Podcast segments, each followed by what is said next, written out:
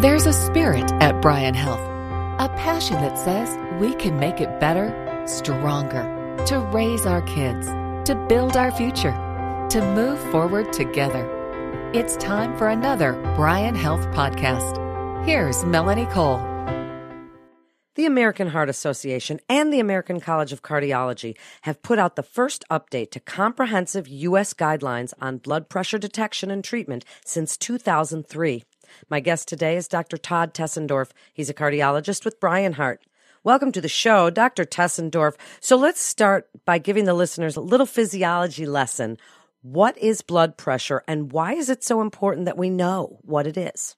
So, your heart pumps blood forward, and whatever the pressure is inside of your arteries, that's the amount of force your heart has to generate to maintain the flow going to your body the higher the blood pressure is, the more force your heart has to generate and the harder it has to work.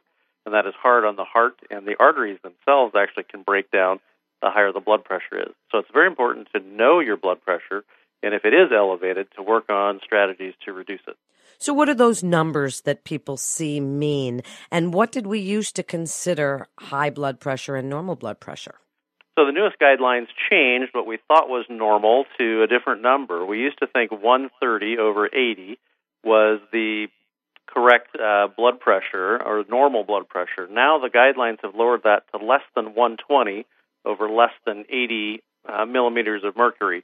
The change came about because of new studies that were done. Most recent one called the SPRINT trial that looked at blood pressure in females and showed dramatic reductions in blood pressure had dramatic effects of reducing heart attacks and strokes. And the guideline committee decided it was an important enough trial to make these changes.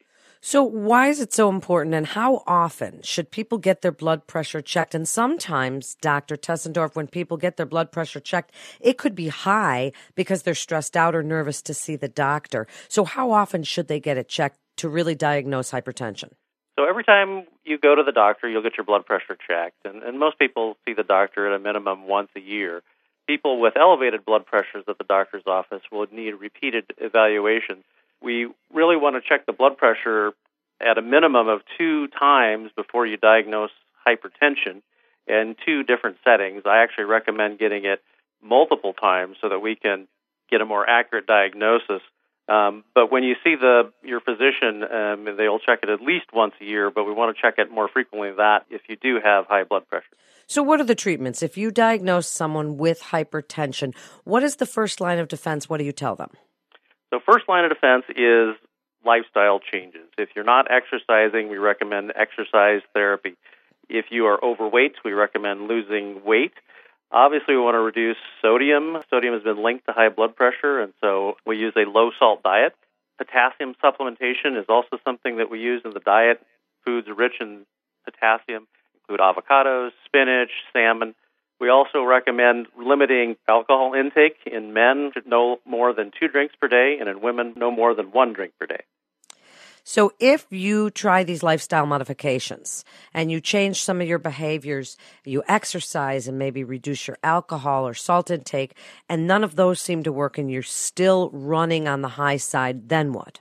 Then that's where medications come in. And in some people with elevated blood pressures, what we call stage one and stage two, we actually recommend both lifestyle changes and medication therapies. There are very standard medications that we use. The guidelines go through some of those approaches, but this is where your doctor's expertise comes in. There are certain medications that are used for certain diagnoses. In my patients, I see a lot of patients with heart disease, and we use classes of medications called beta blockers for their heart disease, as well as to lower the blood pressure. There are other classes that you would use if you didn't have any of those disease processes. So that's where your doctor's expertise really comes in handy to help drive the blood pressure lower with medication therapy. So we've heard about exercise and you mentioned it earlier. How much exercise is necessary to create that blood pressure lowering effect? So what's recommended is 30 minutes a day, five at a minimum of 5 days a week. We know more is better. But even lower levels of exercise have been shown to reduce blood pressure. If you exercise on average 30 minutes, five days a week, you'll actually lower your blood pressure about five points.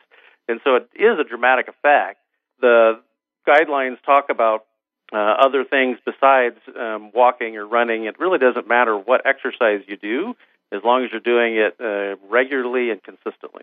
And then what about blood pressure as a risk for other diseases so that when we're looking at medicational intervention or exercise and lifestyle, these other diseases, heart disease, diabetes, things that kind of tie in with blood pressure? Yes, uh, we really want to work on lowering the blood pressure because they have such profound effect on other organ systems. Obviously, heart attacks and strokes are the main things that are affected by blood pressure.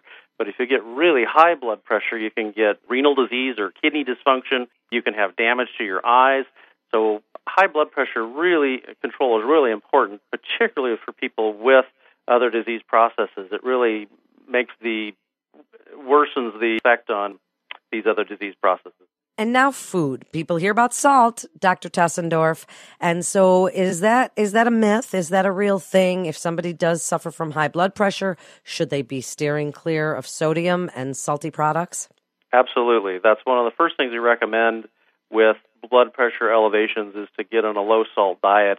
Uh, there are some people who are not salt sensitive, but almost uh, all of my patients are, and so sometimes we don't see dramatic effects with salt restrictions, and those patients who are a little more liberal with their use. But the vast majority of patients are salt sensitive with their blood pressure, so we do recommend a low salt diet. So, wrap it up for us, Dr. Tessendorf, with your best advice about blood pressure, the new guidelines, and what you really want people to know about, you know, keeping within these guidelines and keeping a normal blood pressure and living a healthy lifestyle. So, to summarize, I would say the first thing is you need to get your blood pressure checked regularly and frequently. If it is elevated, you need to discuss your doctor with treatment options. There are many different things we can do to improve your blood pressure. Some of them are medications, but a lot of them are just lifestyle changes. Simple changes with exercise, with diet, with reducing alcohol intake can be very effective in lowering the blood pressure and really helping you live longer. The goal of all this is to impact your lives in such a positive way. And so, some simple changes that you do on a daily basis can really make you live longer and avoid lots of problems down the road. Thank you so much for being with us today. It's really such important information for listeners to hear. If you're concerned about your heart health, take our free, quick, and confidential HeartAware online screening at bryanhealth.org slash HeartAware. That's bryanhealth.org slash HeartAware. This is Bryan Health Podcast. I'm Melanie Cole. Thanks so much for listening.